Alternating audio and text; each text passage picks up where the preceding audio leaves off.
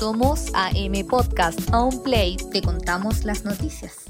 Hola, ¿qué tal? ¿Cómo están? Sean todos ustedes bienvenidos a una nueva edición de AM Podcast para esta jornada de 19 de junio, la última de este otoño. Y damos la bienvenida, por supuesto, al invierno ya la próxima semana. Comenzamos rápidamente con el resumen del COVID-19 en nuestro país, porque durante esta jornada el Ministerio de Salud reportó que los casos de COVID en el país sumaron 6.290 contagiados en las últimas 24 horas. 4.016 de estos son sintomáticos, 599 son asintomáticos y 675 están en la categoría de no notificados, alcanzando los 231.393 en total. Asimismo, durante la jornada se reportó la muerte de 252 personas por la enfermedad, de acuerdo al registro civil, cuya cifra total ya asciende a los 4.093. Dentro de la cifra reportada este viernes, 12 decesos corresponden a fallecimientos ocurridos en mayo. En concreto, se trata de la cifra más alta de muertos reportada en el balance diario, sin considerar los más de 500 fallecidos que fueron agregados tras la corrección de las cifras. Hasta ahora, el alza diaria más elevada se había registrado el sábado 13 con 231 muertos. Quien tuvo declaraciones con respecto a las nuevas cifras fue el subsecretario de redes asistenciales Arturo Zúñiga.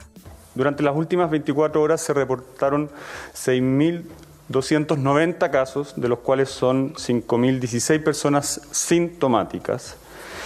En cuanto a la cantidad de personas que han registrado fallecimientos según el registro civil, las últimas 24 horas son 252 personas, acumulando 4.093 personas desde el inicio de esta pandemia.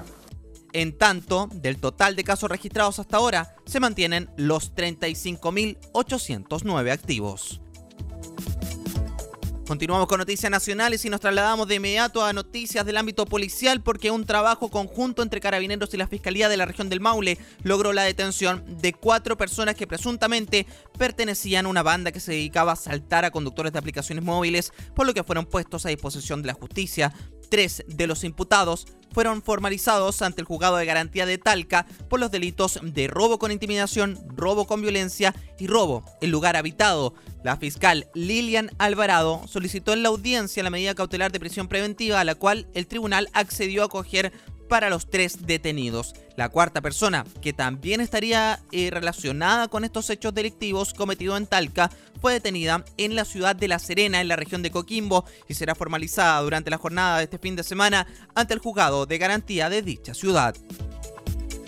Y para finalizar con noticias nacionales, Carabineros entregó una actualización sobre los procesos administrativos que se instruyeron tras una serie de hechos denunciados durante el estallido social. Con respecto a las lesiones que sufrió Gustavo Gatica el 8 de noviembre del año pasado en medio de una manifestación, Diego Late, general subdirector de Carabineros, indicó que el fiscal determinó indicar el proceso de baja de un funcionario debido a un gran incumplimiento de los protocolos detectados en una investigación interna. De esta manera, agregó que dicha infracción consistió en las imágenes entregadas a la PDI en diciembre, que fueron previamente descargadas por el funcionario en su computador de trabajo, sin dar debida cuenta de ello en la instancia correspondiente, como lo establece el protocolo. Olate dio a conocer en dichas imágenes que se encuentran en poder de la PDI y la Fiscalía, pero señaló que el no cumplimiento de esa instrucción es motivo suficiente para esta decisión por su responsabilidad administrativa.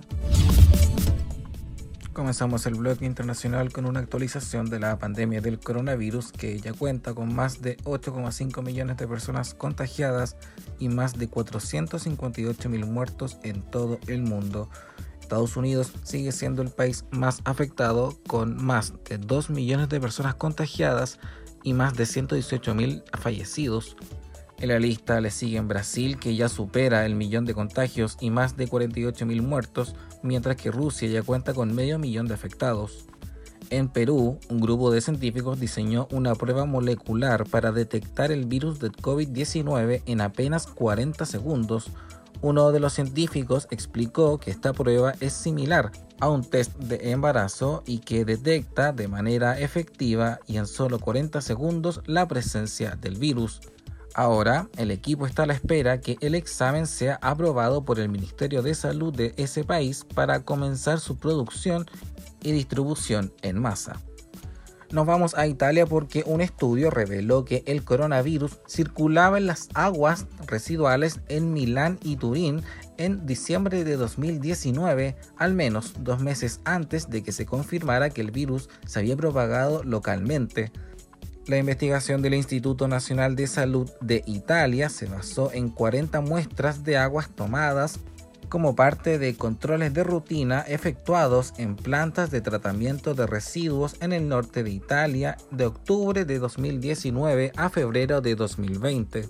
Los resultados revelaron la presencia del virus causante de COVID-19 en muestras tomadas en Milán y Turín el 18 de diciembre, mientras que las muestras anteriores daban negativo.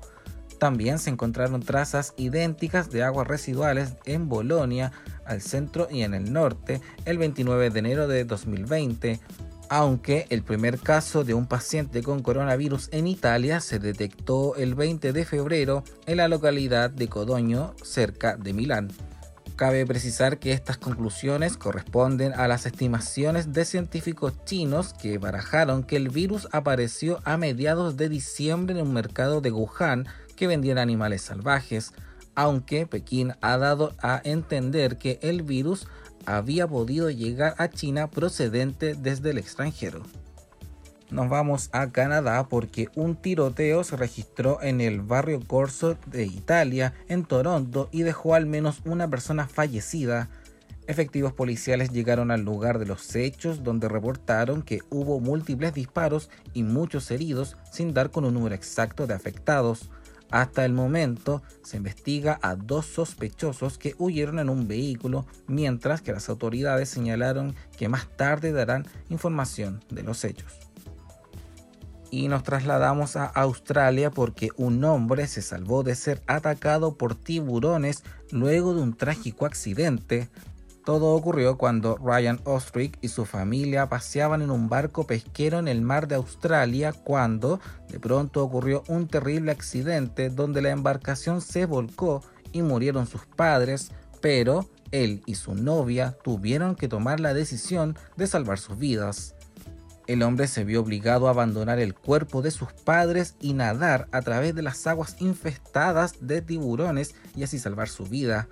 Los hechos ocurrieron el 16 de junio a 1200 kilómetros al noreste de Perth.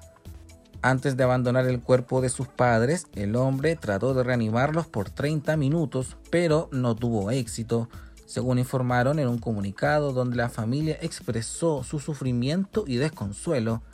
Sin embargo, antes de partir, Ryan y su novia determinaron atar los cadáveres al bote y nadar hasta la orilla, Finalmente, la pareja nadó 3 kilómetros, alrededor de unas 4 horas, hasta llegar a tierra firme. El episodio no deja de llamar la atención debido a que la familia estuvo expuesta a muchas especies de tiburones como los tiburones blancos, el tiburón ballena, el tiburón cebra y tiburones de tigre, especies que viven en cada tramo de la costa de Australia.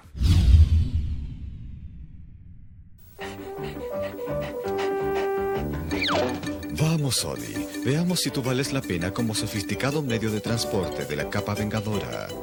Dato Pop. ¿Sabía usted que hoy, pero en el año 1978, crea el dibujante estadounidense Jim Davis al gato Garfield, bautizado así en honor a su abuelo James Garfield Davis, un viejo malhumorado, según el mismo artista.